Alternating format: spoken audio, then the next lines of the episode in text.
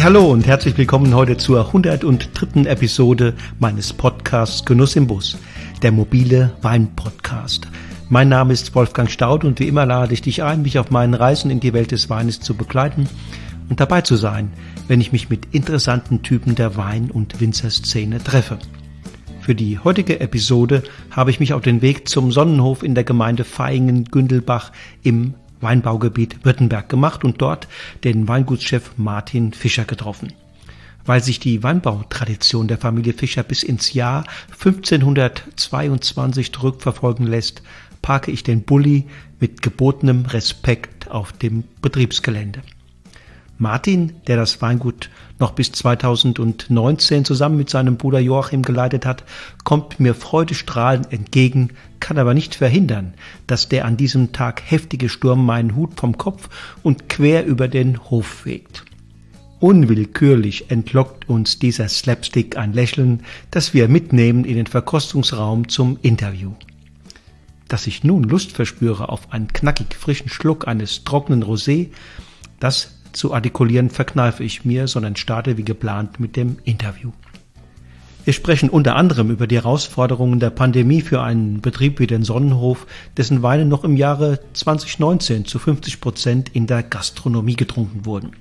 Auch die Folgen des Klimawandels sind Thema, vor allem die Frage, wie sich ein Weingut aufstellen muss, um nicht von Frühjahrsfrösten, Wassermangel, vermehrten Unwettern und drastisch verkürzten Vegetationsperioden allzu sehr in die Defensive gedrängt zu werden. Welche Rolle kommt in diesem Kontext veränderten Anbaumethoden zu, neuen Rebsorten und einem zeitgemäßen Weingutsmanagement? Über diese und viele weitere Themen spreche ich mit dem sympathischen Martin Fischer, bevor wir gemeinsam ein paar spannende Weine aus seinem Portfolio verkosten. Ich wünsche euch, liebe Podcast-Hörerinnen und Hörer, viel Spaß und gute Unterhaltung mit dem nun folgenden Interview. Los geht's!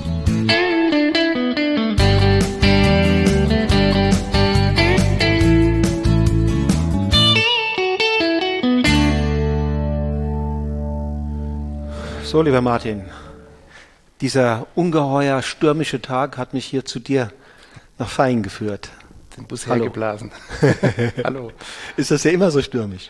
Natürlich nicht, nee, natürlich nicht. Heute Morgen war es noch kein Wind, ganz windstill. Okay, ähm, ich habe ihn mitgebracht. Ja, genau. Der kam als Rückenwind ja. sozusagen mit. Seit, seit ein paar Jahren ähm, feiern euch ja die, die Weinführer und Journalisten. Ich habe da mal ein bisschen mich umgeguckt. Die Bewertungen äh, für deine, für eure Weine sind richtig top, könnten ja mitunter gar nicht viel besser sein. Ähm, mit, mit welchen Idealen und Grundüberzeugungen bist du hier oder euer Team hier äh, unterwegs? Wie muss ich mir das für so einen erfolgreichen Weinbaubetrieb vorstellen? Also ich habe den Betrieb oder wir haben den übernommen schon mit der, mit der Thematik, dass man immer wieder nach neuen Dingen auch sucht und äh, versucht, die zu verbessern. Und ich glaube, dass ist das, was ich auch weiter betreiben möchte. Das heißt, immer versuchen, am, am, an der Spitze mitzuarbeiten. Ähm, und das, obwohl wir eine doch entsprechende Betriebsgröße haben, haben wir einfach einen, einen großen Anspruch auch an die Qualität, dass die, dass die Weine ähm, ja, immer ein Stückchen besser werden, was natürlich schwierig ist, ne? immer noch mal ein Stückchen drauf zu machen, aber es bringt ja auch mit der Zeit immer wieder neue Ideen, ähm, die wir auch ganz aktuell wieder umsetzen. Ähm, und ja, das führt uns vielleicht dahin und so treten wir auch an, ja, dass wir versuchen, ähm, in der Spitze mit, mitzureden und äh, die Spitze mit zu be, bespielen. Mhm. Also in dem Sinne Ideal oder Grundüberzeugung zu sagen, wir sind schon gut, aber das ist noch nicht das Ende. Wir, wir versuchen hier und da an Stellschrauben zu drehen, um noch ein kleines bisschen besser zu werden jedes genau. Jahr. Ja, also ich finde, besser ist ja relativ. Also es verändert sich ja auch der, der Zeitgeist. Ja. Gut war in den 70er Jahren, was süß war. Ähm, dann war eine Zeit lang sehr holzlastig war in. Momentan geht es eher in die filigranere Richtung. Und da wird gut ja auch, glaube ich, immer wieder neu definiert. Was ist denn wirklich gut? Ähm, und natürlich bestimmt es der Verbraucher auch ein Stück weit mit. Und so verändert sich auch unser Geschmack immer wieder über die Zeit und ähm, wir können für uns entscheiden, was wir für gut befinden. Und, ja. Mhm. Was sind denn aktuell die größten Herausforderungen? Ist es der Konsumentengeschmack, der Wandel, den du da ja im Grunde genommen auch so ein kleines bisschen angesprochen hast? Oder ist es vielleicht der, der Klimawandel, der euch im Frühjahr und im Herbst und im Grunde genommen über das ganze Jahr hinweg immer wieder vor neue Herausforderungen stellt?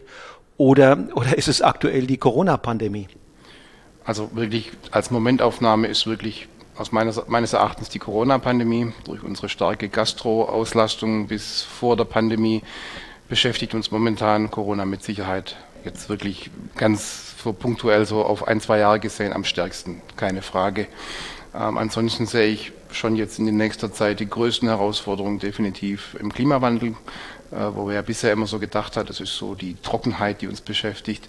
Aber wir haben doch, müssen immer wieder merken, dass, ähm, dass es noch mehr Veränderungen gibt als die Temperatur an sich, ja, wo wir eben mhm. plötzlich ähm, diesen, dieser kalte April jetzt, ja, das ist ja mhm. ungewöhnlich. Mhm. Die Frostereignisse letztes Jahr, die sich auch häufen. Also wir, wir spüren schon ganz klar den Klimawandel als große Herausforderung. Also es ist ein Mix aus allem. Und dazu kommt, dass natürlich die, der Verbraucher auch gefühlt immer schneller seine Vorlieben wechselt. Ne? Das, das früher war wirklich so diese Trends, die hielten länger an und äh, das mit, bei uns mit länger werdenden Rebstandzeiten. Früher, ich habe noch gelernt, 20 Jahre hält eine Rebanlage. Ähm, wir haben mittlerweile Rebanlagen, die gehen auf die 50 Jahre zu und es gibt keinen Grund, die zu erneuern. Ja, wir haben dann mal die Unterstützungsanlage erneuert, aber ansonsten sind wir froh, wenn wir alte Reben haben und äh, somit ist eben immer eine Herausforderung mhm. zu wissen, was der Verbraucher gerne in mhm. fünf oder zehn Jahren möchte.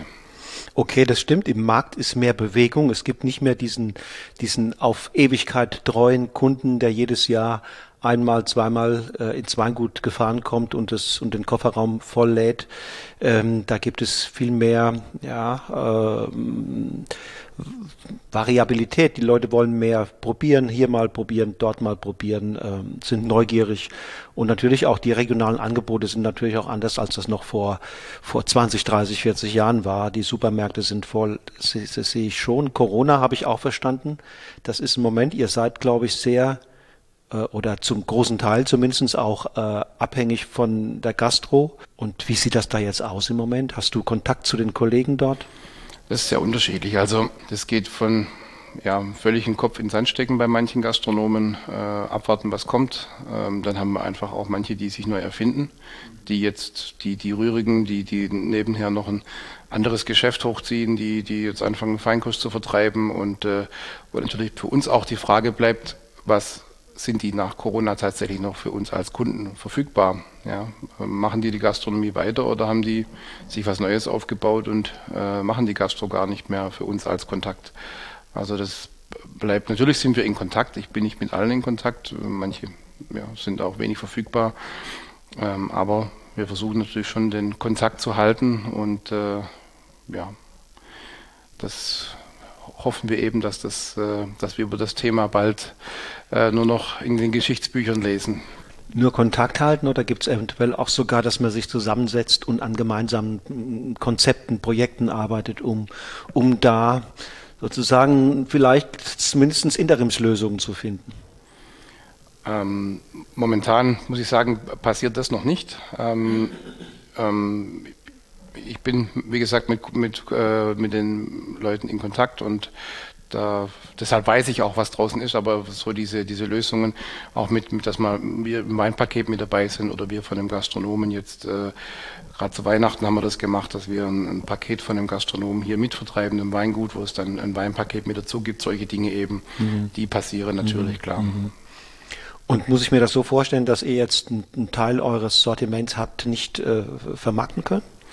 Ähm, das ein Teil der Menge auf jeden Fall, ja. Das ist schon so. Also wir hatten eben 2019 wurde über 50 Prozent unserer Weine in der Gastronomie getrunken mhm. und äh, das Ruder reißt man nicht innerhalb von wenigen Monaten in eine andere Richtung. 19 das, oder 20? 19. 20 war ja schon nicht mehr äh, äh, so von den Zahlen her relevant. Ich schaue auf 2019, weil im ganzen Jahr 2019 war ja alles noch normal. Normal, genau. 2020 ja, ja, war es ja. ja schon äh, nicht mehr, äh, waren die Zahlen schon ganz, ne, ganz an, haben eine ganz andere mhm, Sprache mhm, gesprochen und mhm. deshalb muss ich 19 anschauen und das kann ich so betrachten. Was macht man jetzt als, als Gut, Weingutsbesitzer?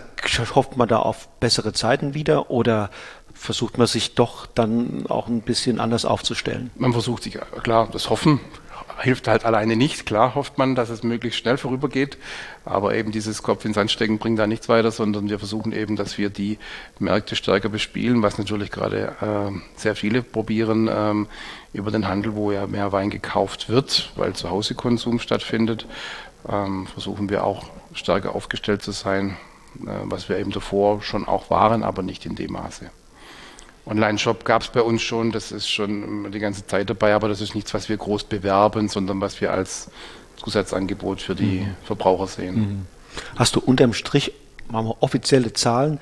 Äh, hat der Privatkonsum, der äh, ähm, Zuhausekonsum, hat der das aufgefangen, was da in, den, in der Gastronomie nicht konsumiert wurde oder in den Hotels? Bei uns nicht im Weingut. Ich, also die, die, Zahlen sprechen schon so, dass, dass der Weinabsatz generell nicht kein schlechter ist, aber das, da profitieren eben die, die vor der Krise schon stark im Handel vertreten waren, im Lebensmittelhandel vor allem. Da sind klar die Zahlen, die sind bekannt und äh, ja, und das andere Thema, was wir gerade angesprochen haben, war das, äh, das Thema Klimawandel. Ähm, habt ihr, ich habe jetzt mit vielen Winzern gesprochen und man hat es ja auch im Fernsehen gesehen, im Ausland, ähm, Frühjahrsfröste kommen immer regelmäßiger, weil der Austrieb tatsächlich auch früher ist. Wenn es im März schon richtig schön warm ist, dann kann es sein, die, die Natur kommt so langsam in Gang und wenn es dann im April oder sogar vielleicht noch später zu Frösten kommt, dann ist das natürlich mitunter tragisch, oder? Ja, je, je früher das der Austrieb stattfindet, umso problematischer wird es eben. Und das haben wir in der Vergangenheit oder die letzten Jahre gesehen, dass wir letztes Jahr waren die Triebe schon mehrere Zentimeter lang, als wir nochmal Frosch bekamen zu den, zu den Eisheiligen. Und äh, ja, dieses Jahr, jetzt im April, da waren manche, die Lemberger in den guten Lagen, die waren früh dran und äh, die waren schon in der Wolle und die haben äh, schon einiges abbekommen. Wie es dann wirklich aussieht, sehen wir dann mal im Mai. Wenn, ähm, die sind jetzt gerade auch anscheinend so in einer leichten Depression. Die legen gar nicht so richtig los, obwohl es ja schon wärmer ist. Ähm, das müssen wir mal sehen, was da noch wirklich an Fruchtansatz kommt. Das ist gerade schwierig abzuschätzen. Aber wir, wir merken schon eine Häufung und äh, ja, wir wissen auch nicht so richtig, wie mit umgehen. Ja, mit der Bewässerung oder mit dem, mit dem Wassermangel. Da kann man ein Stück weit ansetzen. Mit dem Frost flächendeckend über mehrere Tage, minus drei Grad. Da fällt mir äh, jetzt erstmal nichts dazu ein, was ich, was praktikabel wäre. Mhm. Ich erinnere mich, dass noch bis vor wenigen Jahren die Mehrheit der Winzer, mit denen ich gesprochen habe, gesagt haben, ja, Klimawandel ist insgesamt natürlich für uns alle auf dieser Welt, auf dieser Erde ein großes Problem. Aber wir hier in Deutschland als Winzer profitieren, mal unter, vor, unter vorgehaltener Hand gesagt, doch noch ein Stück weiter. Und ich merke, das hat so in den letzten 12, 18 Monaten, die Gespräche, die ich da in der Richtung geführt habe, die werden differenzierter. Hm, schön ausgedrückt. Ja, ich glaube, wir konnten das ja auch gar nicht abschätzen, was denn auf uns zukommt. Ja, man hat, das habe ich auch vor eingehend schon gesagt, wir, wir haben gemerkt, es gibt eine, eine ähm, Erwärmung, es gibt äh, wärmere, lange warme Phasen und es gibt natürlich Wassermangel. Aber grundsätzlich haben wir ja da und das kann ich schon vergleichen. Ich habe da so ein bisschen die, den Rückblick auch, den ich im Kopf habe, dass wir eben einfach schlechte Jahre hatten und, äh, und es war, wurde nicht richtig reif und das gab es die letzten Jahre nicht mehr, dass die, die Trauben nicht so reif wurden, wie wir das wollten, sondern wir hatten eher das Problem, dass wir sie früh, deutlich früher ernten mussten, als wir das gewohnt waren. Ja, die, die, die, die Lesezeit ist äh, zu meiner Kindheit eigentlich vier Wochen nach, nach vorne gerückt und ähm, wenn es das alleine wäre, glaube ich, dass wir wie du sagst, davon profitieren, aber äh, es kommt eben noch was mit und äh, das sind diese, diese Kaltlufteinflüsse, ähm, die wir, die sicherlich auch mit dem Klimawandel zusammenhängen. Ich bin kein Wetterspezialist, aber das äh, sagen ja die Forscher, dass das schon mit, mit dem Golfstrom zusammenhängt, der sich abschwächt und so weiter und das merkt man erst, eben erst jetzt, was da noch alles mit dran hängt. Dass es eben nicht nur die Temperatur und der Wassermangel ist, die, die da mitspielen. Ja, das ist ein komplexes und auch zugleich fragiles Gleichgewicht. Ähm, und wenn das da aus dem Ruder gerät, äh, da hast du es angesprochen, dann gibt es mitunter, äh, hat das Effekte, die, die man so vielleicht noch gar nicht alle absehen, absehen kann. Was heißt es? Habt ihr da schon reagiert? Fährt man da ein anderes Weinbergsmanagement? Muss man da mehr Flexibilität auch als Winzer zeigen? Auf jeden Fall. Was wir eben gemacht haben, ist ganz klar, wir pflanzen andere Sorten. Ich glaube, dass äh, vor 30, 40 Jahren ein Cabernet Sauvignon oder ein Syrah bei uns nicht äh, nachhaltig reif geworden wäre. Mittlerweile sind die äh, also sehr gut im Anbau. Wir haben ganz tolle äh, Weine, kräftige Rotweine aus diesen Rebsorten. Und ähm, natürlich ähm, merken wir es auch im, im, Wasserhaushalt. Wir mussten uns darauf einstellen, dass wir äh, eine, eine, Bewässerungsanlage eingebaut haben, einfach um äh, in manchen Rebanlagen, wo eben schnell abtrocknen oder wo ähm, die, die sehr steil sind, die oben am Berg sind, wo wir einfach Wasser bringen müssen, wo es früher nicht erforderlich war. Mhm. Und ähm, Begrünung zwischen den Zahlen ist ja eigentlich äh, aus ökologischen Gesichtspunkten ähm, immer ein Vorteil, also für die Biodiversität und für viele andere Dinge. Ähm, aber wenn du, wenn es sehr trocken ist, ist das ja auch ein Problem, oder? Richtig, aber wir haben ja sehr steile Lagen hier. Wir haben viel, was äh, an die 50 Prozent Steigung oder auch drüber geht. Und da ist für uns seit den 1970er Jahren eine, eine Dauerbegrünung unabdingbar die natürlich teilweise auch wechselt. Also wir brechen dann auch teilweise um und machen eine Winterbegrünung. Aber im Sommer können wir gar nicht umbrechen, ähm, weil wir ja nicht nur aus Erosionsgründen, aber auch grundsätzlich die, die, die Begrünung dort stehen lassen. Mhm. Und ich habe das in einigen Ecken gesehen, dass Winzer sagen, Mensch, jetzt die, die Nordlage oder die äh, Ostlage wird auf einmal viel interessanter für mich. Ähm, die, diese, diese ja, deutlich, deutliche Südexposition, die ja Jahrhunderte hin hier in unseren vergleichsweise kühlen Regionen Deutschlands äh, immer die besten waren. Auch das gerät so ein bisschen äh, außer Balance, oder? Ja, das habe ich die letzten Jahre auch schon gedacht, dass, dass tatsächlich die Nordlagen, die man auch tatsächlich ein bisschen belächelt hat früher, ja, dass man äh, auf der steilen Nordhanglage äh, Reben gepflanzt hat, die könnten definitiv mehr in den Fokus rücken in den nächsten Jahren. Und äh, ja, wir haben hier keine. ja. Ost- und Westausrichtung gibt es bei uns, aber ja. Ähm, ja. das ist sicherlich ein Thema. Hm. Ist weltweit ein Thema, ne? die Suche nach kühleren Lagen. Entweder geht man in die Höhe, äh, stärker weiter in die Höhe, weil es dort äh, auch nachts dann tatsächlich leichter oder besser abkühlt. Und es gibt Ecken in der Welt, da finden sich keine Alternativen. Da muss man entweder mit dem zurechtkommen, was da ist, oder der Weinbau wird zurückgedrängt. Und was heißt das für die Rebsorten? Das ist ein anderes Thema. Du hast eben angesprochen, Cabernet Sauvignon wird, wird jetzt Syrah, wird bei euch reif. Was heißt das für die Zukunft? Also ich glaube schon, dass da es wird es wird mehr äh, Veränderungen geben bei den Rebsorten. Wir haben natürlich unsere Klassiker hier, aber da hat sich ja auch seit den 1970er Jahren einiges verändert, was im Anbau ist und äh, das wird sich auch in Zukunft, denke ich, ja ähm, verändern. Ja, wir werden mehr Richtung pilztolerante Rebsorten gehen, einfach aus, äh, aus Umwelt- und Nachhaltigkeitsgründen. Und da ist ja auch ganz viel in der Neuentwicklung, was, was spannend ist, was wir auch beobachten. Und ähm, ja, dann gibt es alte Sorten, die eben bei uns früher nicht auf dem Trapez waren, weil es auch, wie gesagt, ich glaube nicht, dass das äh, ein Thema gewesen wäre bei unseren klimatischen Bedingungen. Wobei wir, wir haben schon relativ lang Merlot im, im Vergleichsanbau auch und der war auch im Vergleichsanbau eher vorm Lemberger reif. Also auch das Lemberger äh, Merlot ist gar nicht so ein Thema, aber gerade die angesprochenen Rebsorten, die glaube ich, dass erst die letzten Jahre für uns äh, interessant wurden mit der Klimaveränderung. Mhm. Und was sich hier bei euch so im Weingut abspielt, ähm, ist es, bist du da als Weingutschef hier derjenige, der hier die, die Zügel in der Hand hat und die, die Richtung vorgibt oder seid ihr oder arbeitet ihr mehr als Team? Also ich würde, ich, ich sehe mich da mehr im Team und ich glaube, das bestätigen auch meine Mitarbeiter, dass wir einfach Entscheidungen gemeinsam treffen, denn nur kann, so kann es funktionieren. Da bringt jeder seine Expertise mit ein.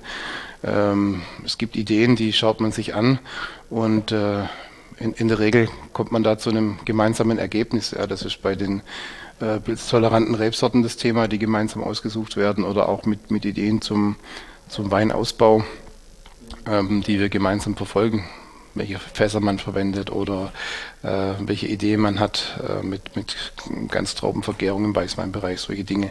Ähm, das, das, ist bei dir im Inner Circle, wer, wer gehört da quasi in, dieses, in diese Gruppe hinein? Also hauptsächlich ist äh, mein Betriebsleiter der Walter Bibo mhm. und äh, der Kellermeister der Julian Böllmann, wir drei, mhm, okay, wir, wir okay. probieren die Weine gemeinsam und äh, ja, äh, überlegen auch, ja, was, was wir wo die Entwicklung hingeht. Und ähm, Was würdest du Kunden sagen, die fragen, weshalb soll ich deine Weine und nicht die Weine irgendeines anderen Winzers trinken? Was ist so, was ist so der stilistische Kern oder das Besondere, äh, äh das ihr auch mit diesen Weinen in die Welt bringen wollt? Ähm, das habe ich tatsächlich ähm, frage ich mich das manchmal natürlich auch, ne? was, was ähm, bewegt jetzt die Kunden zu uns zu kommen und ich stelle immer wieder fest, dass sie eben die, die, ähm, die, den Charakter und den Ausdruck der Weine besonders hervorheben und ähm, das ist das, was mich auch interessiert, was mich als Winzer äh, beschäftigt, dass ich eben Weine machen möchte, die, die nicht belanglos sind, sondern die den Kunden interessieren und auch dazu bewegen, wieder zu uns zu kommen, weil sie sich unterscheiden, ja, in, in, in vielfältiger Hinsicht. Ne. Der eine, ähm, wir haben Weine, die sind einfach von der Fruchtausprägung besonders stark und, und der findet das ganz toll, weil wir das hinkriegen und äh, andererseits natürlich auch die, die Expertise in den, in den hochwertigen Weinen, in den Charakterweinen, ähm, die, die eine sehr gute Ausgewogenheit haben und äh, ja, gute Essensbegleiter sind. Wir haben ein Riesenspektrum von Weinen. Mhm. Württemberg typisch muss man das ganz klar sagen. Und, äh, aber vielleicht unterm Strich zu sagen, ähm, die Weine heben sich wirklich durch, die, durch, den, durch den Ausdruck, den sie mitbringen, heben sie sich ab. Das, das ist das, womit wir auch an, an Start gehen, ähm, dass, man, dass sie im Kopf bleiben und dass, ein, dass man sie auch gerne wieder kauft, wenn man sie mal getrunken mhm. hat.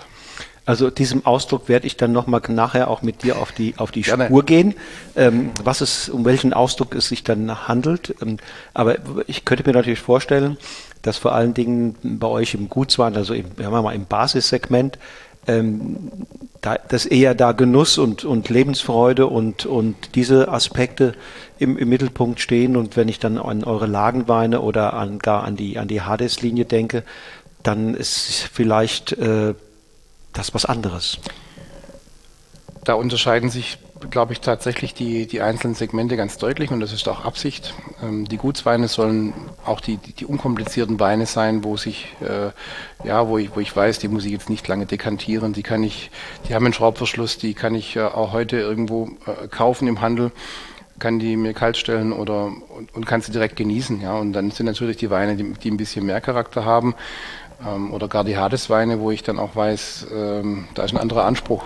Die, das sind Essensbegleiter teilweise, die sind vielen vielleicht auch jetzt so zum Trinken fast zu gerbstoffbetont oder zu, zu kräftig, da gehört was zu essen dazu und äh, das, da haben die Weine einfach auch eine unterschiedliche Machart und, eine, ja, und einen anderen Anspruch, ganz klar. Mhm, mh.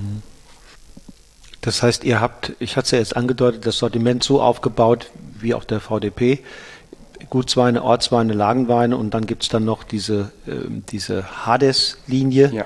mit ein paar Kollegen zusammen. Ähm, ähm, äh, und vielleicht erklärst du nochmal genau, was es mit dieser letzten, mit dieser obersten Stufe denn nun auf sich hat ähm, und, und wer dann noch außer euch beteiligt ist.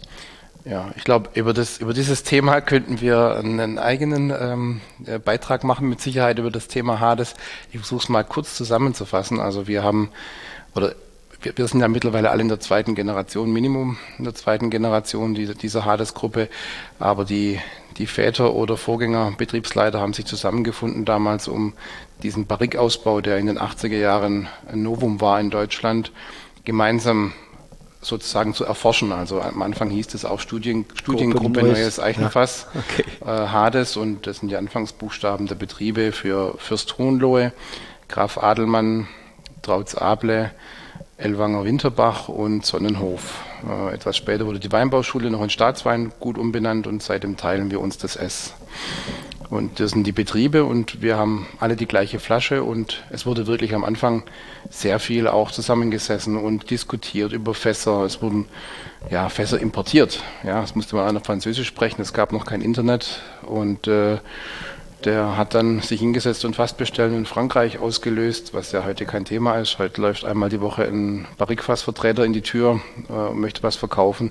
Das hat sich komplett geändert. Ja, damals war es alles neu jeder hat so ein bisschen, der eine hat einen Sauvignon Blanc als erster gepflanzt, wir haben Chardonnay äh, als erstes gepflanzt, wir hatten am Anfang Dornfelder im Barrik ähm, und, und, und, der eine hat Zweige gepflanzt. So hat jeder auch ein bisschen diesen fast schon Forschungsauftrag gehabt. Ähm, auszuprobieren, welche Rebsorten passen und ähm, wie lange bleiben die Fass. Ähm, und aus dieser Zeit hat sich ähm, ganz viel entwickelt. Also ich sage mal, das Barrique war ein Stück weit zuerst da und wir mhm. haben dann gesehen, okay, wir müssen, wir haben zwar schon eine Ertragsregulierung, aber da müssen wir noch ganz woanders hin. Und mhm. äh, dieser Barrique-Ausbau hat ein Stück weit auch die, die Ertragsregulierung gebracht, die wir heute machen. Denn ja, diese jahrzehntelang auf Ertrag selektionierten Rebsorten bringen einfach zu viel Ertrag für die Weine, die wir nachher im, im Barrique ausbauen wollen und dies mit diesem Holzfass aufnehmen können und eine schöne Balance mit den Aromen des Holzes bieten können, weil sie eine entsprechende Kraft haben. Mhm. Ja.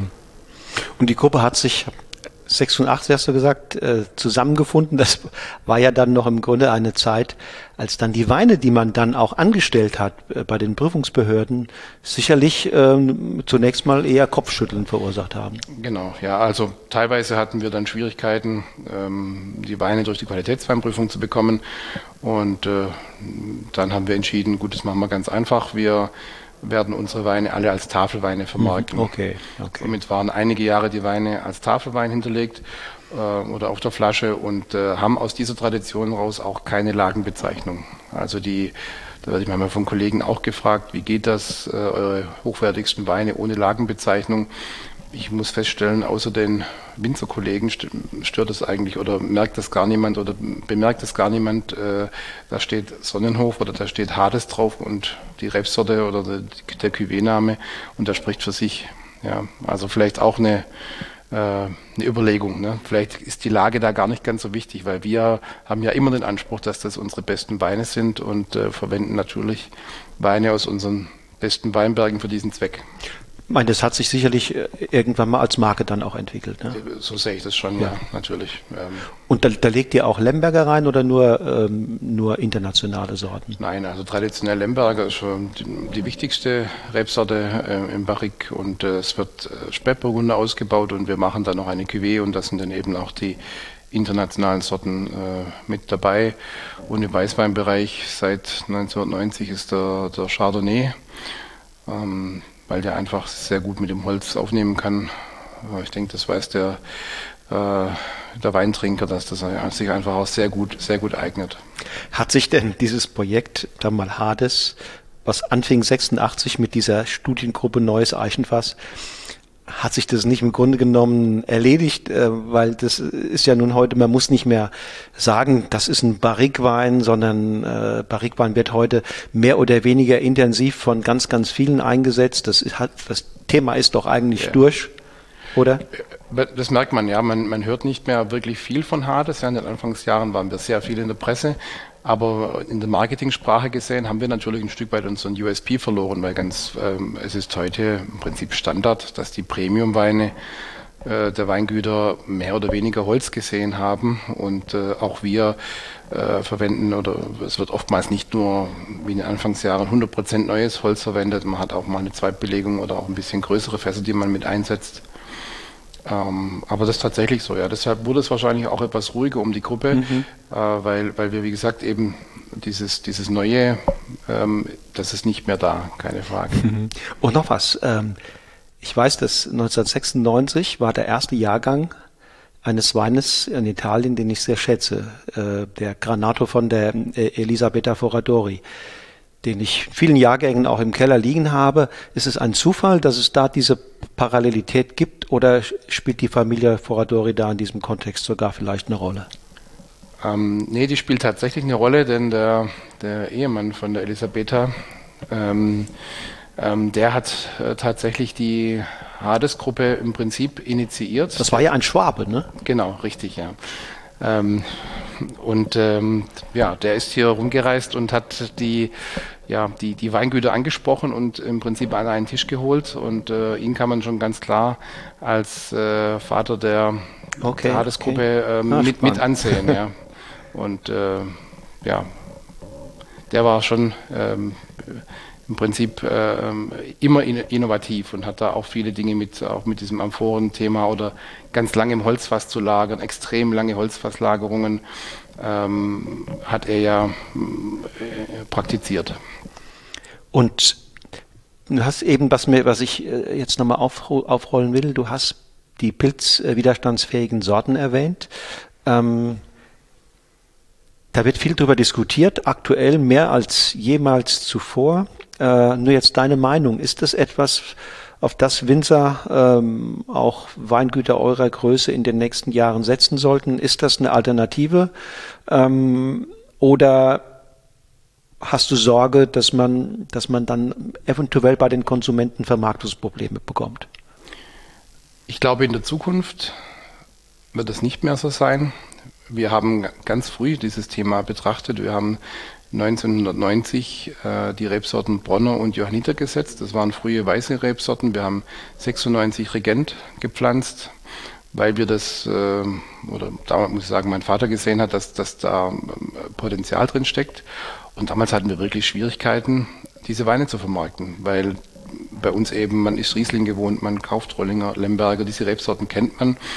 Die Rebsorten kannte man nicht und es gab auch keine nennenswerten Vermarktungschancen für Cuvée-Weine. Das war in den 90er Jahren ähm, absolut noch nicht gängig. Ich sehe, ich glaube, heute hätten wir kein Problem, diese weißen Rebsorten, auch wenn sie, wenn die Sortennamen nicht attraktiv sind, ähm, die vermarkten zu können. Und es kommt dazu, dass eben die neu aufkommenden äh, pilzwiderstandsfähigen Rebsorten, die auch noch eine viel bessere Pilzwiderstandsfähigkeit mitbringen, wie bessere Eigenschaften bringen, die bringen auch bessere Namen mit. Mhm. Und mhm. natürlich spielt das, der Klang der Rebsorte ähm, spielt eine wichtige Rolle, wenn man die diese Weine später auch sortenrein vermarkten möchte. Stimmt.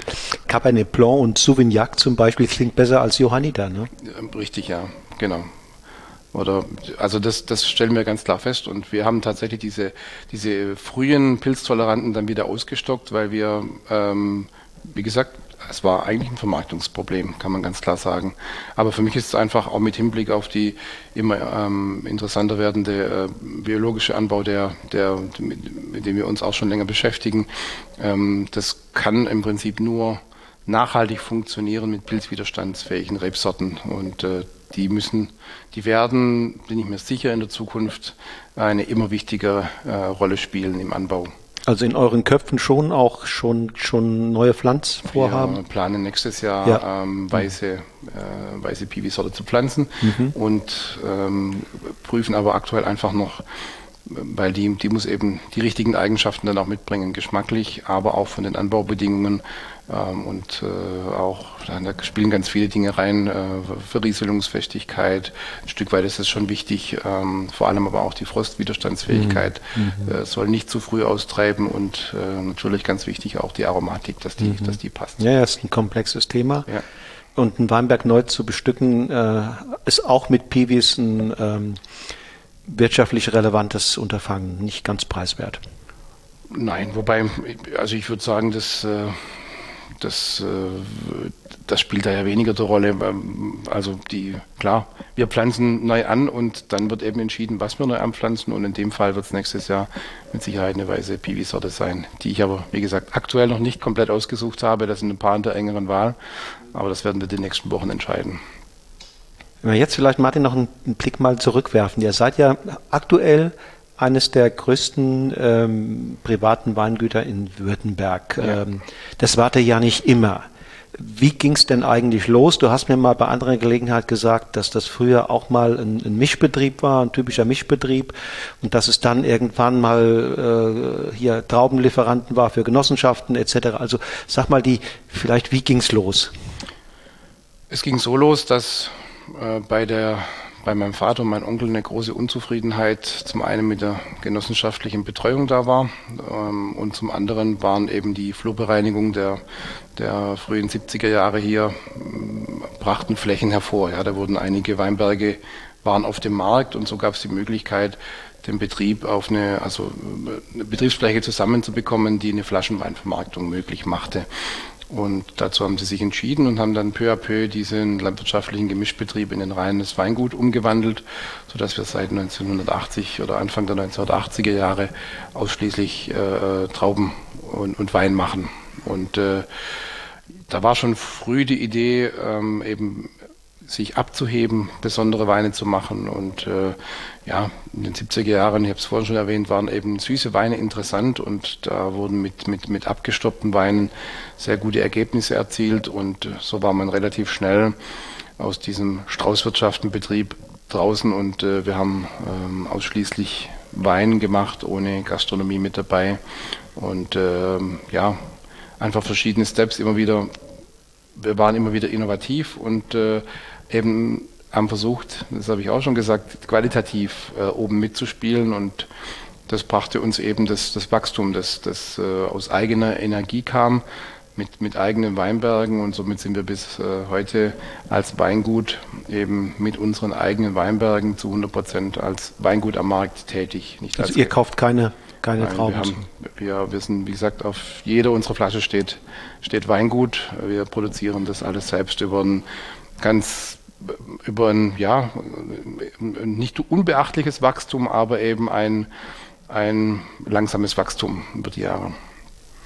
Das heißt, die Väter, also äh, das waren zwei Brüder, die das dann, ne? Nein, das war mein Vater und mein Onkel. Okay, der Onkel. Also der okay, Bruder okay. meiner Mutter, die das äh, gemeinsam angefangen haben und äh, die beiden, ja, haben sich gut ergänzt und mein Onkel ist dann aber leider 1982 tödlich verunglückt und äh, seitdem haben es meine Eltern bis zur Übergabe äh, weitergeführt.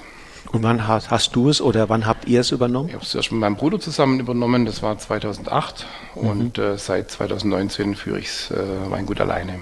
Und in welchem Zustand war es, als ihr losgelegt habt? Größenmäßig und auch, wie war es aufgestellt?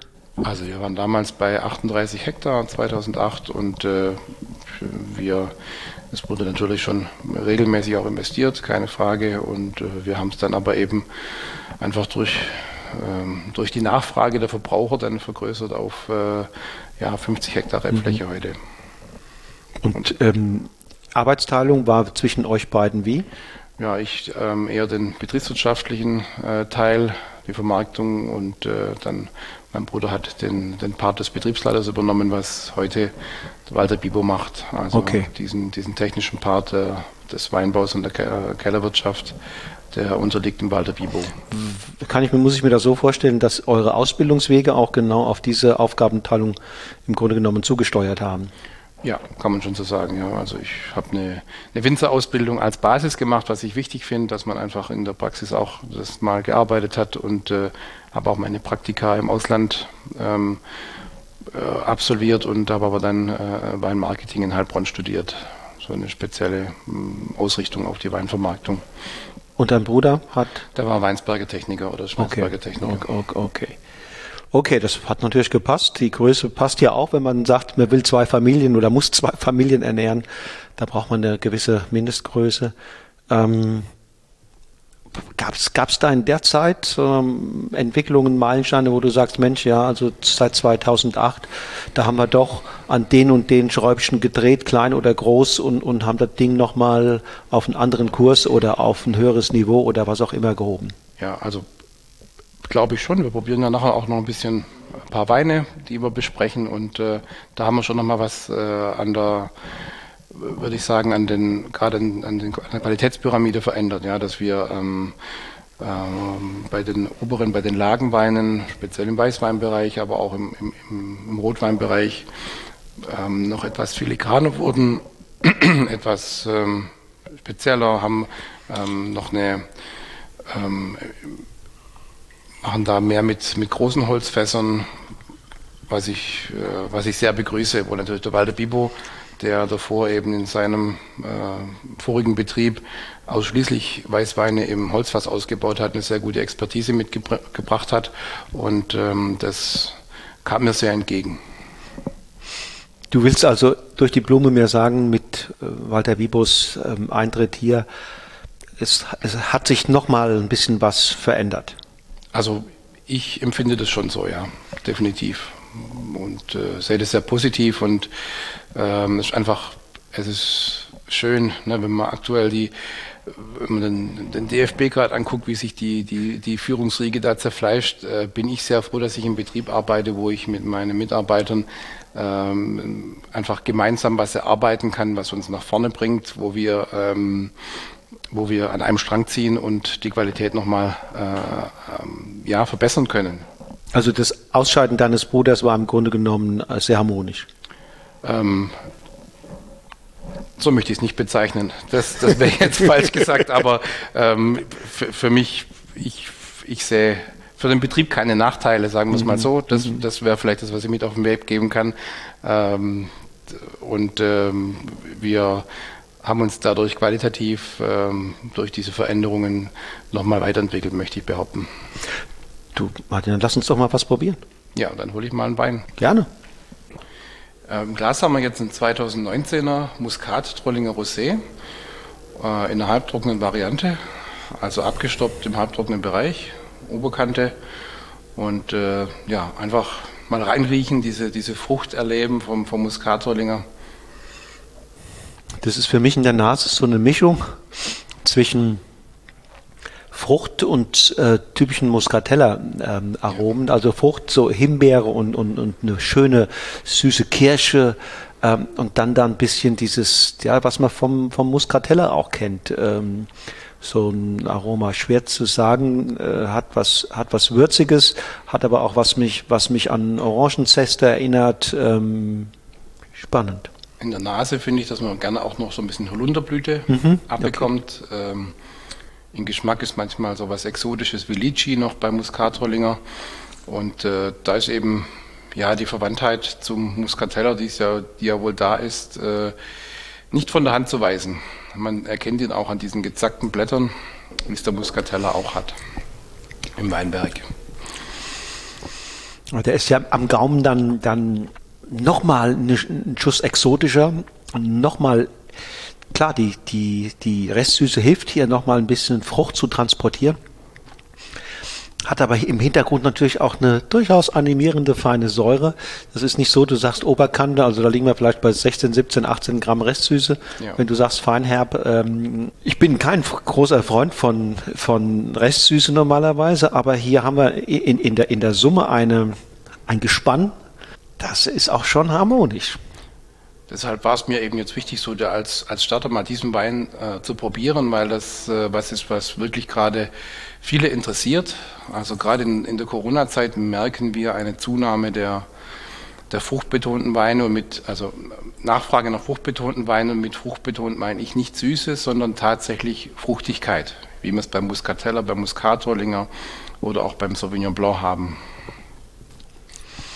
Wenn ich mir jetzt zum Beispiel vorstelle, eine schöne Honigmelone mit, mit ein bisschen ähm, luftgetrocknetem Schinken dazu, oder? Das kann, das kann sehr gut passen, ja. ja definitiv. richtig gut. Das ist eben was, aber was die Leute jetzt wirklich auch als klassischen Terrassenwein schätzen, ja. Einfach gemütlich zu sitzen, den gut gekühlt im, im Eiskühler äh, mit auf die Terrasse zu nehmen. Der, der macht einfach Spaß jetzt im, im Sommer und äh, ja, interessanterweise, das die Geschichte vielleicht kurz. Ich war letztes Jahr, wir haben tatsächlich es geschafft, wegzukommen hier, waren in der Côte de Provence und haben da Rosés getrunken natürlich. Und ähm, dann dachte ich irgendwann, irgendwas an der Aromatik ähm, kommt mir vertraut vor. Und äh, als ich durch die Weinberge gelaufen bin, ähm, sind mir dann diese gezackten Blätter aufgefallen. Und ich habe die Beeren probiert und äh, die Trauben angeschaut und das war mit hundertprozentiger Sicherheit eben Muscatrollinger. Muscat Alexandria, ne? Genau, ja, der dort äh, nicht. Und äh, dann habe ich die Augen offen gehalten und ähm, ich glaube, dass der recht häufig dort in der Küche okay. verwendet wird. Habe ich das Gefühl, ja. Also wenn man dann ganz gezielt die Weine probiert, ähm, er ist eben schon dominant und man schmeckt ihn doch äh, dann heraus. Die, die nennen das nicht Muscat. Alexandria ist eines der Elternteile, glaube ich. Ähm, die nennen das, glaube ich, im Languedoc, zumindest ist mir der begegnet, als ähm, Muscat d'Ambour, also mhm. ha, äh, der, Muscat aus Hamburg. Genau, ja. Wobei das teilweise auch als Synonym von Trollinger an sich verwendet wird. Ja, also okay. Also da gibt es verschiedene Synonyme, die da passieren. Also beides trifft man an, ja. Ja, und außerhalb äh, Württembergs, ich glaube hierzulande in Deutschland gibt es ihn sonst nirgends, oder? Also nicht, dass ich wüsste. Ja, das ist wirklich ein, ein, ein, Württemberger Ding und ja, der ist auch ein bisschen eigenwillig im Anbau. Mhm. Ähm, der mh, hm, verrieselt sehr stark, hat sehr mhm. große Trauben und Beeren und äh, hat tatsächlich auch relativ eine dicke Beerenhaut und bringt von Haus aus äh, viel Gerbstoffe mit. Okay. Somit haben wir, wenn wir den als Rotwein ausbauen, haben wir einen, eigentlich vom Typ her einen leichten, fruchtigen Rotwein mit einer Gerbstoffnote was ihn so ein bisschen schwierig macht. Ja, vor allem, wenn man dann denkt, das ist jetzt so ein leichter, der man ein ja. bisschen kühler trinken sollte. Dann hat er zu viel Gerbstoff für die dann scheinbare wieder, Leichtigkeit. Dann kommt wieder zu viel äh, Gerbstoff mit. Deshalb mhm. ähm, finde ich die Rosé-Variante mit weniger Gerbstoff ähm, interessanter und ist auch das, was bei uns wahnsinnig äh, gut nachgefragt wird. Und wie viel machst du davon? Ähm, da machen wir ca. 20.000 Flaschen von okay. dem Wein. Und das erinnert mich natürlich auch, ihr ähm, habt ja hier so eine Veranstaltungskultur, ne? So ein bisschen. So eine genau, das die letzten Jahre eigentlich noch aufgebaut. Ja, früher hatten wir so unser Weinfest und äh, die Hausmessen. Ähm, aber wir, hm, ich denke, das hast du auch gesehen, als du hergefahren bist, wir haben schon eine Landschaft, die man auch genießen kann. Mhm. Und wir haben die, die Südseite des Weinguts die letzten Jahre hergerichtet, haben da eine schöne Wiese äh, gemacht mit einem tollen Rasen und äh, da machen wir Donnerstagabends bei schönem Wetter von Mai bis September, wenn wir denn dürfen, äh, unseren Sundowner, der Donnerstagabends ab 18 Uhr stattfindet. Und was die Menschen aus der nahen und auch schon teilweise ähm, werden auch ein paar Kilometer auf sich genommen, da die, die, die Landschaft Donnerstagabends hier zu genießen mit einem Gläschen Wein, im Gras sitzen, vielleicht auf der Picknickdecke. Ähm, und das hat sich wirklich sehr gut sehr klingt, gut. Äh, klingt sehr ja, idyllisch. Der Genuss, dann kommt noch ein, in der Regel kommt ein Caterer dazu, ein Streetfoodwagen, der was dazu anbietet. Und äh, wir bieten den Wein und die Getränke. Und eigentlich eine ganz unkomplizierte Veranstaltung, wo man einfach Wein und Natur äh, direkt am Weingut genießen kann. Und du läufst dann auch mal darum? Ja, ich bin eigentlich, wenn ich, wenn ich da bin, wenn ich nicht da beim anderen Termin bin, was natürlich letztes Jahr komplett der Fall war, dann bin ich da schon dabei. Klar. Ja, ist doch schön, wenn dann noch der Winzer da, da dabei ist. Ähm ich liebe das auch und ich habe auch das Gefühl, die Menschen suchen auch immer mal wieder die Nähe zu den zu denjenigen, die die Produkte, die sie mögen, ähm, die sie verzehren, egal was es ist, diese Menschen kennenzulernen. Das verändert nochmal noch mal sozusagen, glaube ich, auch die Begegnung und die Wertschätzung. Auf jeden Fall.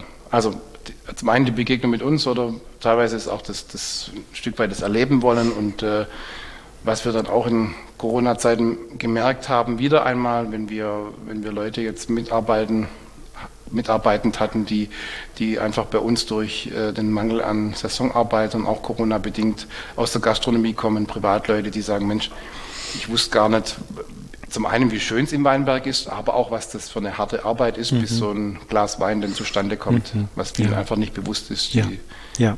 die ja. nur in Anführungszeichen genießen. Mhm. Ja, das war, ich glaube, wenn ich mich richtig erinnere, vor vielen Jahren noch ein Stück weit anders. Ähm, da waren auch die Spitzenweingüter noch offener.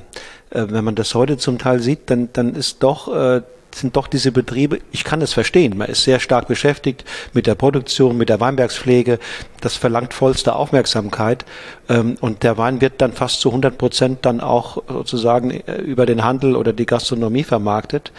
Also diese diesen Abrufverkauf und diese, äh, dieses auch mal dem Winzer nahe kommen bei dem Weinkaufen und beim gemeinsamen Tasting und so weiter.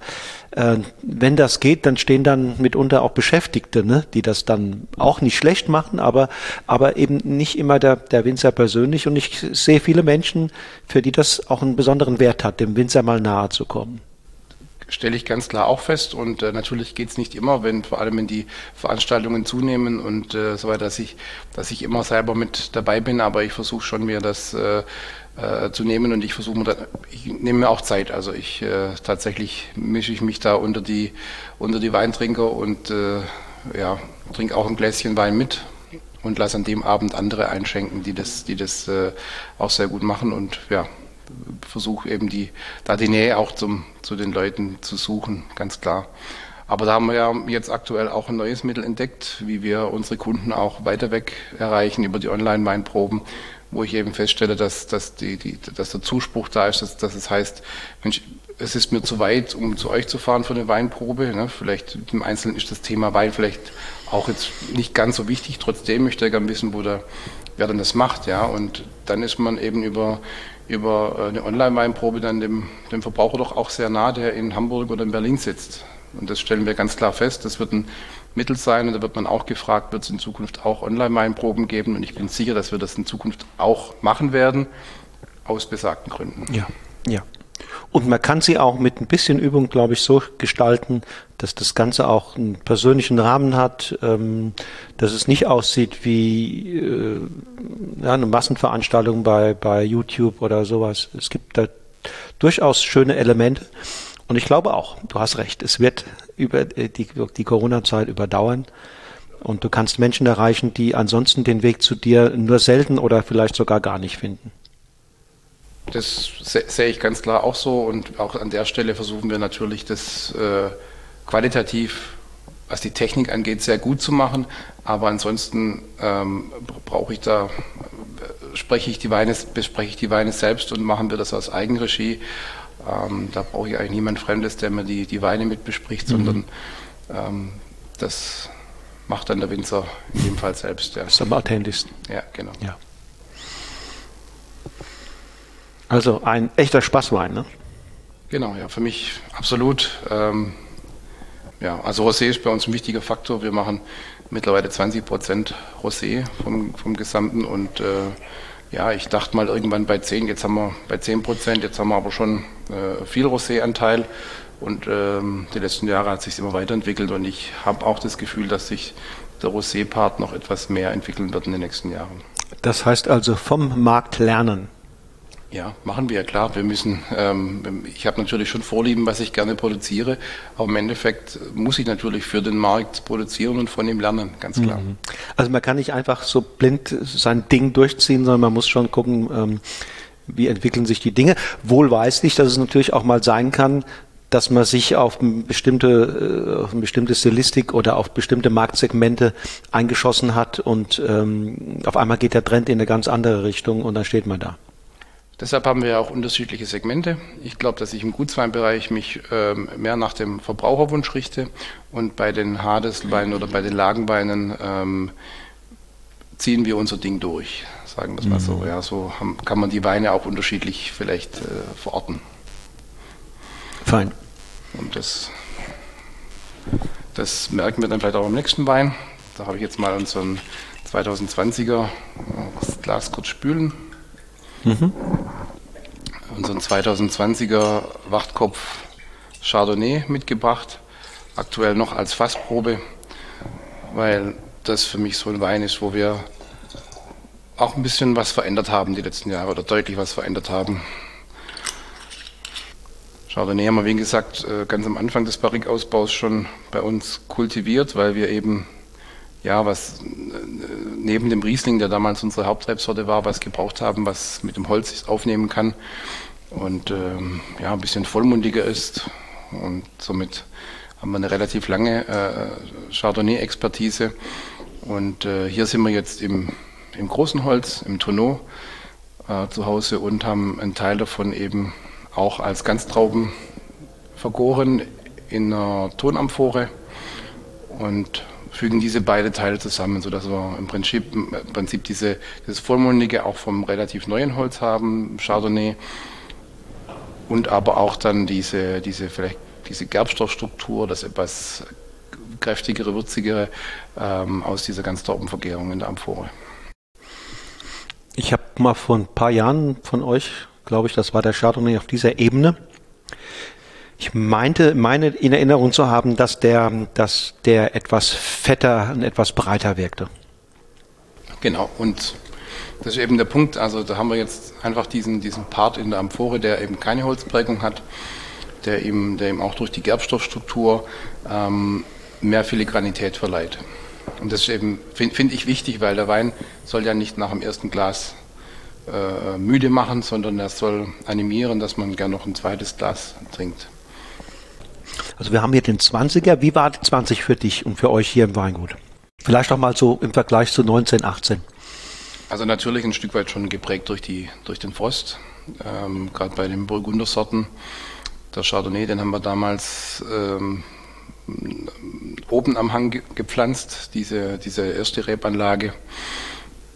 Ähm, somit hat der ganz wenig abbekommen, aber ansonsten waren natürlich äh, gerade Grauburgunder, Spätburgunder, Samtrot, diese Reben, also diese Sorten sind äh, sehr stark auch und auch dezimiert durch den, durch den Frost. Ähm, aber ansonsten haben wir natürlich sehr gute Qualitäten bekommen, äh, vermutlich auch durch das, dass eben nochmal weniger Ertrag war. Wir mussten dann auch nichts im Ertrag reduzieren. Das hat die Natur äh, mehr als äh, erforderlich selbst getan. Und ähm, also 18 war bei uns natürlich schon extrem, was die, auch was die Alkoholausbeute angeht. Ja, die 2018er, die waren uns fast zu stark vom, vom Alkoholgehalt her, aber wir haben dann. Wo lag das in der Spitze? Das lag bei 14,5 mhm. in, in der Spitze nachher beim vergorenen Wein. Und vielleicht haben wir da auch ein bisschen daraus gelernt, dass wir einfach sagen, wir müssen noch mehr auf den Erntezeitpunkt achten und äh, auch wenn wir denken, das äh, ist ungewohnt früh, eben uns äh, da noch mehr danach richten, dass wir in den Alkoholwerten nicht zu hoch kommen. Mhm.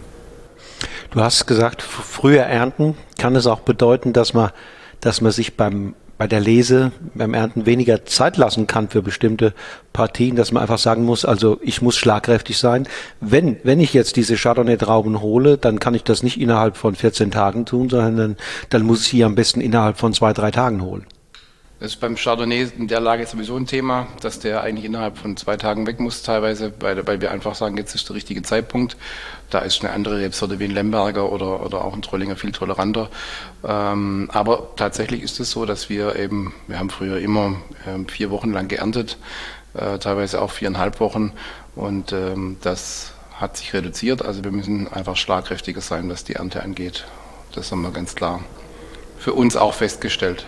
Okay, du brauchst mehr äh, Manpower oder? Mehr Manpower und auch andere Ideen, wie das vonstatten gehen kann. Mhm. Ja, also, Ernte muss anders organisiert werden. Genau. Ähm, Früher hast du gesagt, früher ernten ist ganz klar, ist wichtig. Ähm, wenn mehr Säure, wenn noch, wenn noch gute Säure da ist und die Zuckerwerte noch nicht hochgeschossen sind, bedeutet das nicht auch früher am Tag, also vielleicht sogar schon in der Nacht anfangen? Haben wir bisher noch nicht gemacht, ähm, aber das ist natürlich schon auch ein Thema, ja, was ja ähm, die, die Kollegen mit den, mit, die, die ausschließlich mit Vollandern arbeiten, natürlich äh, komplett durchziehen, dass sie sagen, sie ernten in der kalten Nacht. Ähm, das ist äh, sicherlich ein Thema, lässt sich bei uns aber logistisch mit, mit, der, mit, der, mit dem hauptsächlichen Hand, also wir, wir haben einzelne Partien, die mit der Maschine geerntet werden, aber die Hauptsache ist bei uns Handlese und da muss man eben, und da wollen wir auch Selektion und dafür braucht man auch Licht und es geht bei Nacht äh, ginge schon auch irgendwie, aber aktuell ernten wir bei Tag. Und äh, Arbeitskräfte zu bekommen, ist das eine Herausforderung? Ähm, momentan sind wir in der Lage, dass wir eine sehr gute Mannschaft haben, dass wir auch schon jahrelang die gleichen Leute haben, aber das wird äh, in der Zukunft auf jeden Fall ähm, eine Herausforderung werden. Für mich sind es aktuell eher Themen, die ich sehe, was man jetzt auch aktuell in der Presse sieht, was die, was die Handwerker angeht und da wird es bei uns auch definitiv der Nachwuchs sein an Fachkräften, die uns irgendwann fast noch schneller auf die auf die Füße fallen oder was, was, uns noch schneller beschäftigen wird oder was uns schon beschäftigt als die äh, Saisonarbeiter. Die sind aktuell noch, äh, da hat man sich zwar die letzten Jahre ein bisschen in den Ländern, Ländern verlagert, aber die, die sind noch vorhanden. Bei den Fachkräften wird es eher spannend in den nächsten Jahren. Zurück zu deinem äh, Chardonnay, 20er äh, Jahrgang, Fass, Fassprobe jetzt. Ähm, ja. Da zielst du mit ins gehobene Segment, oder?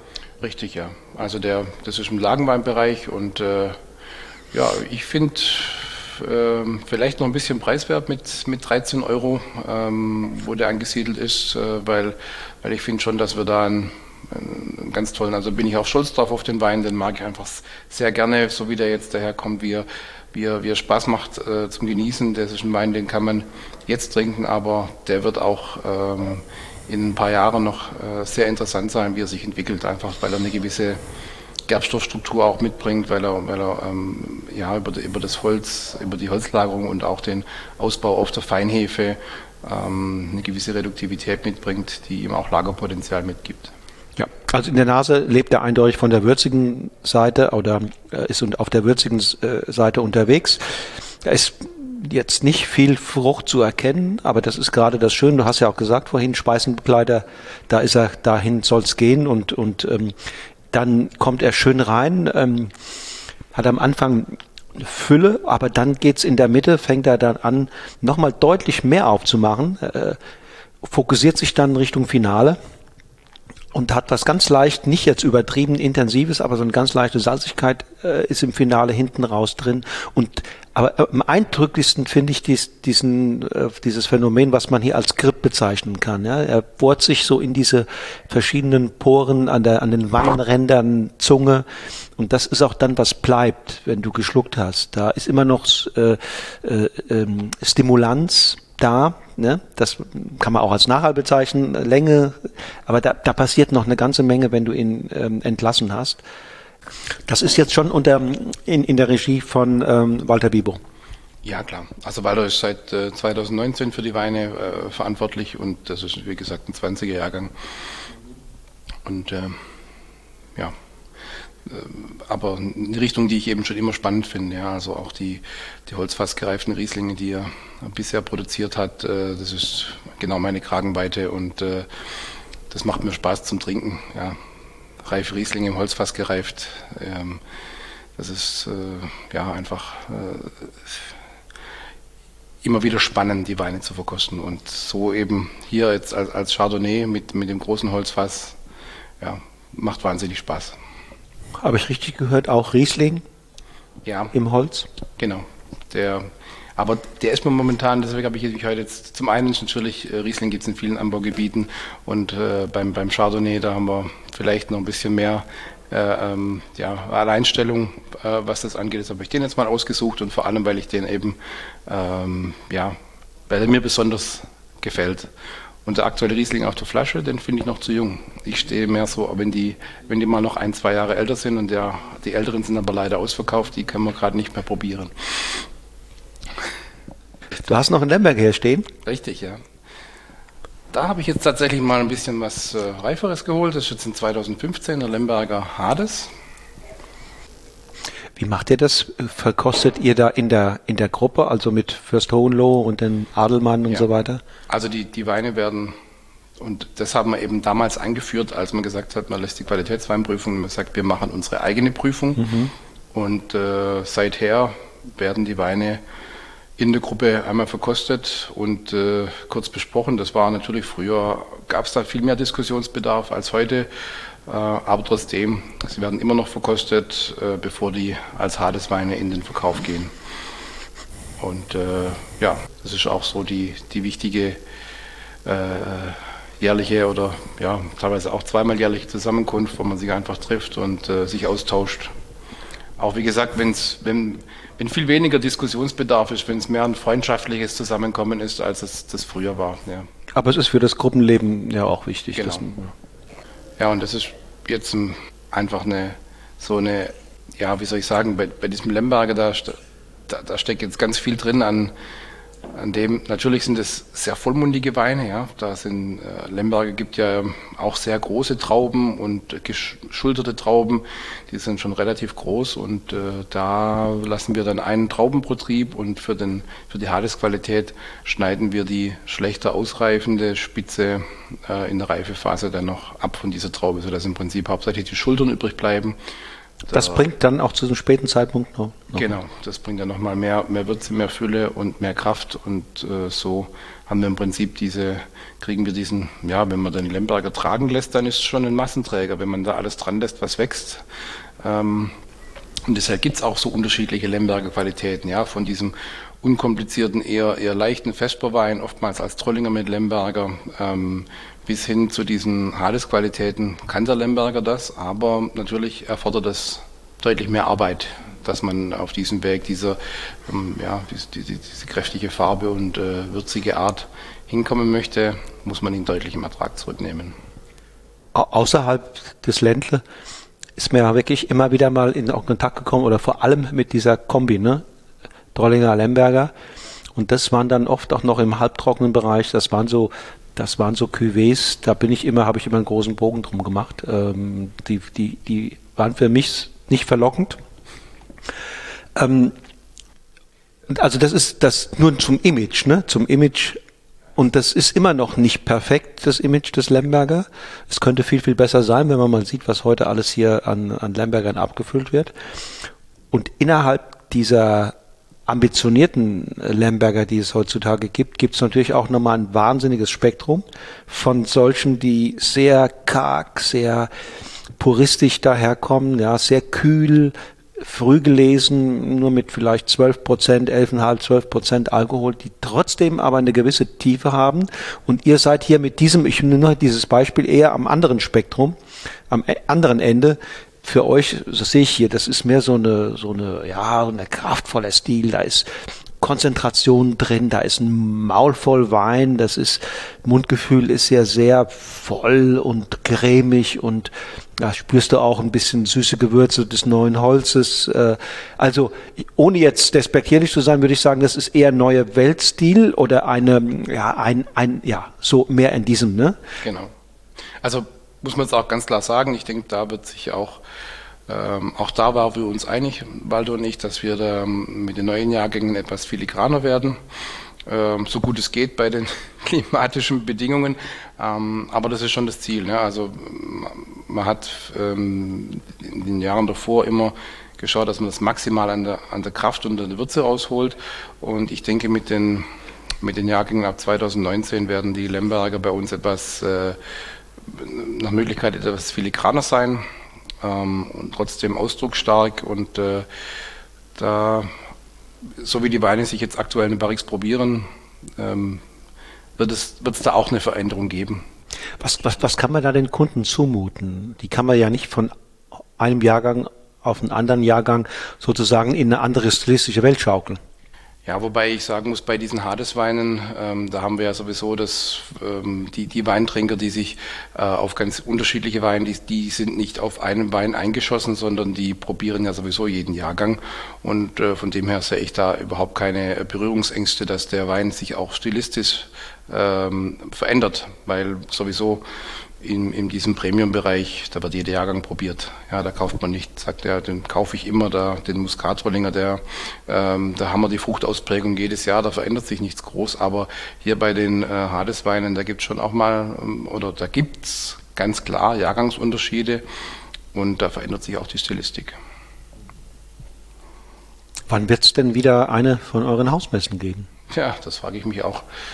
Ähm, ich hoffe, dass wir im November wieder eine Hausmesse machen dürfen. Die ist bei uns wirklich sehr beliebt. Die haben wir über Jahrzehnte aufgebaut. Seit Anfang der 90er Jahre machen wir Hausmessen. Wir haben da an zwei Tagen 1000 Leute im Haus, die, die hier Weine verkosten. Und das kann man sich ja unter aktuellen, man kann sich ja schon gar nicht mehr vorstellen, dass man äh, dicht gedrängt ähm, im, im Weinkeller steht und Weine probiert. Das, äh, da werden wir uns auch nachher wieder an die Nähe gewöhnen müssen, wenn wir es dürfen. Ja.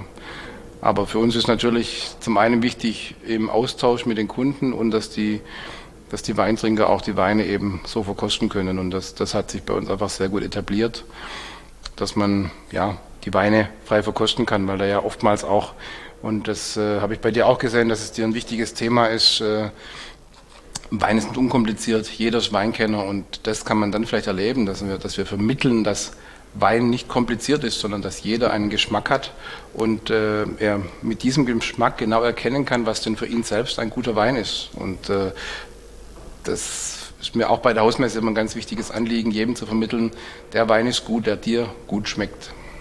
Ja, das äh, hast du jetzt äh, dich zu einem Schlusswort hier aufgeschwungen. Wenn du das so siehst, ja. das, äh, ja, das ist tatsächlich eine wichtige Botschaft. Ähm, ich sage immer, das ist wichtig, dass jeder für sich äh, das Zutrauen hat, das zu beurteilen, was ihm schmeckt, zu sagen, das schmeckt mir und das schmeckt mir vielleicht nicht so gut.